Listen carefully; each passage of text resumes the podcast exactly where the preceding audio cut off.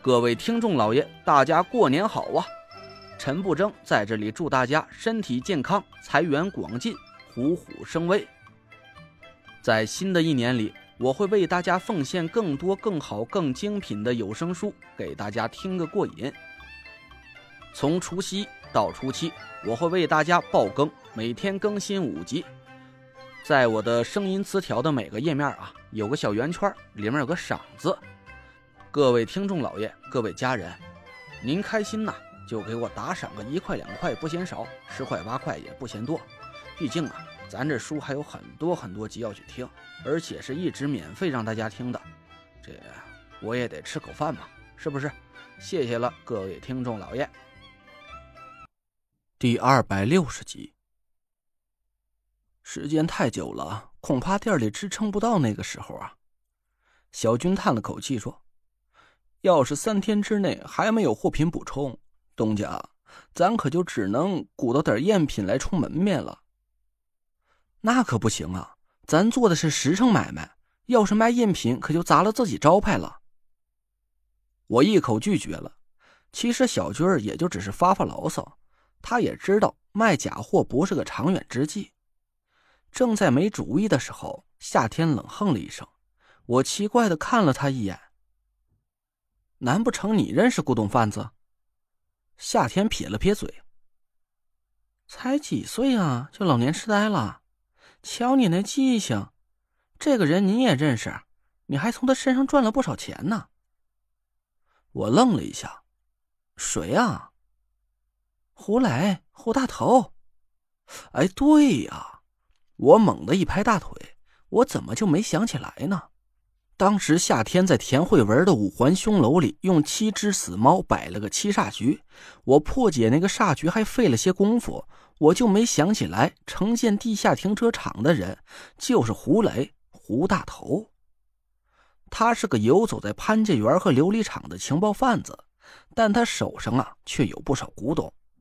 上次在他家里找，还看见不少好东西，其中还有一个唐朝的什么仕女画的唐三彩瓶子。这下夏天可算是帮了我个大忙了，要不是田慧文在旁边虎视眈眈的盯着我，我都想一把抱住夏天。嗯，不敢。走去胡大头家打劫。我带着四个女人呼呼啦啦的离开琉璃厂，路上我给胡雷打了个电话，我问他在不在家，他笑得很猥琐。在呢，在呢。你也知道我这点小爱好。我刚嘿，舒服完了，还想眯瞪一下呢。您要是现在过来，我立马沐浴更衣，扫榻恭候。小爱好，我一下还没反应过来。等我想起胡磊那一边看视频一边儿，我差点恶心吐了，赶紧骂了他几句。胡磊那边传来了稀稀疏疏穿衣服的声音。我说陈爷，您今儿个怎么想起我来了？可有个小半年儿都没和我联系了。我把要买点古董的事告诉了胡磊，那家伙一声就嚷了起来：“哎呦喂，我的亲哥，您是我亲大爷！我跟您说，我家里存的古董可件件都是好玩意儿，就是吧，最近市面上风声紧，我都好些日子没开张了。您这可算是给我救了老命了。哎，对了，您还没用膳呢吧？”我这就泰丰楼订好菜，让他送家里来，咱一边吃一边聊。我笑了笑，行，多订点啊。不用您吩咐，我门儿清，就亮爷那饭量啊，我照着二十个菜点，保您二位吃的肚皮滚圆。胡磊还以为我和蒋亮一起过去呢，他挂了电话，我偷眼看了看坐在后座上的夏天。以前夏天为了给我和田慧文下煞。曾用过一些特殊的手段勾搭了胡雷，我给胡雷解开身上的煞，还差点让夏天给我反噬了。我想起这段往事就有点担心，我怕夏天还心存芥蒂，刚才就没敢在电话里告诉胡雷，我是带着夏天一起去他家的。可夏天却好像对此事毫不在意，他还和李莹有说有笑的，我这才放下心来。到了胡磊家楼下，停好车。我眼珠子转了转，拉过王月，和他悄声说了几句话。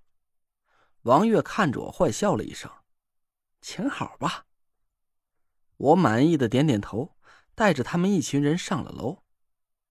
哎呦，我的陈爷，可算是把您给盼来了，您里面请。哎，是你。胡磊一眼看见了夏天，他和见了鬼似的，怪叫了一声，连滚带爬的跑进了屋。我们几个人进了屋，胡磊躲在卧室里不敢露头。夏天围着客厅转了一圈，啧啧了几声。这老帮菜还真没少鼓捣好东西，这里得有个上百件了吧？应该够你们两个店卖小半年了。我看了一下，乐得嘴都合不拢了。整个客厅满满当当的摆放了各种瓶罐、佛像、金银玉器。虽然我看不懂那些东西是真是假，但是胡雷早就见识过我的手段。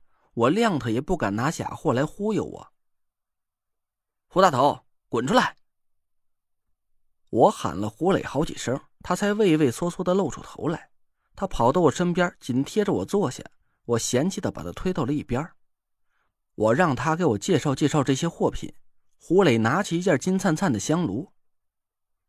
陈爷，这件东西可了不得，这叫掐丝珐琅缠枝莲象耳炉。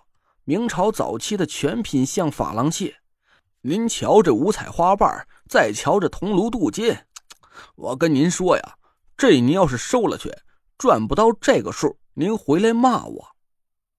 胡磊张开一个巴掌，眨巴着小豆眼，一脸的认真。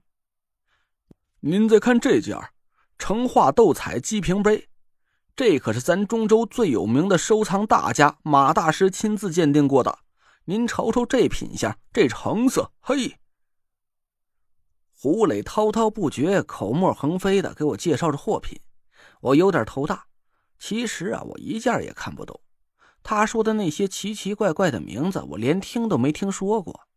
胡磊却对这些宝贝如数家珍，一件一件的给我介绍个过瘾。我听得头晕眼花的，赶紧挥挥手打断他：“停停停，你点个总数。”咱谈个价，这事儿就算成了。我可告诉你，胡大头，你要敢拿赝品来忽悠我，哎呦喂，陈爷，您这话是怎么说的？您可冤枉死我喽！胡磊赶紧拍着大腿叫屈：“我是谁？您又是谁呀？我胡大头就算是吃了雄心豹子胆，也不敢跟您玩花活啊！我是嫌自己命长了吗？”我看胡磊的神色虽然有点夸张，但他应该也不敢和我玩猫腻儿，就让他点了点货品的总数，竟然有一百三十多件。这老小子家里就和个老鼠洞一样，还真没少藏好东西。提起老鼠，我一下子想起了当时我捉弄胡磊的情景，让他把一只油光锃亮的大老鼠放进嘴里，不禁一下笑了起来。胡磊点好了数，一脸堆笑的朝我伸过衣袖。我明白了，他这是古董行里的老规矩，谈价格不能明着在嘴上说，要在衣袖里拉手，这叫做袖里乾坤。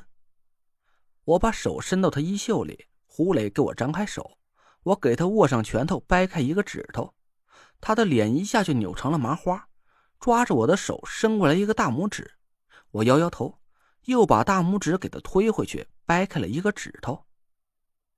胡磊的脸上表情很丰富，一会儿像死了老爹，一会儿又像吃了黄连。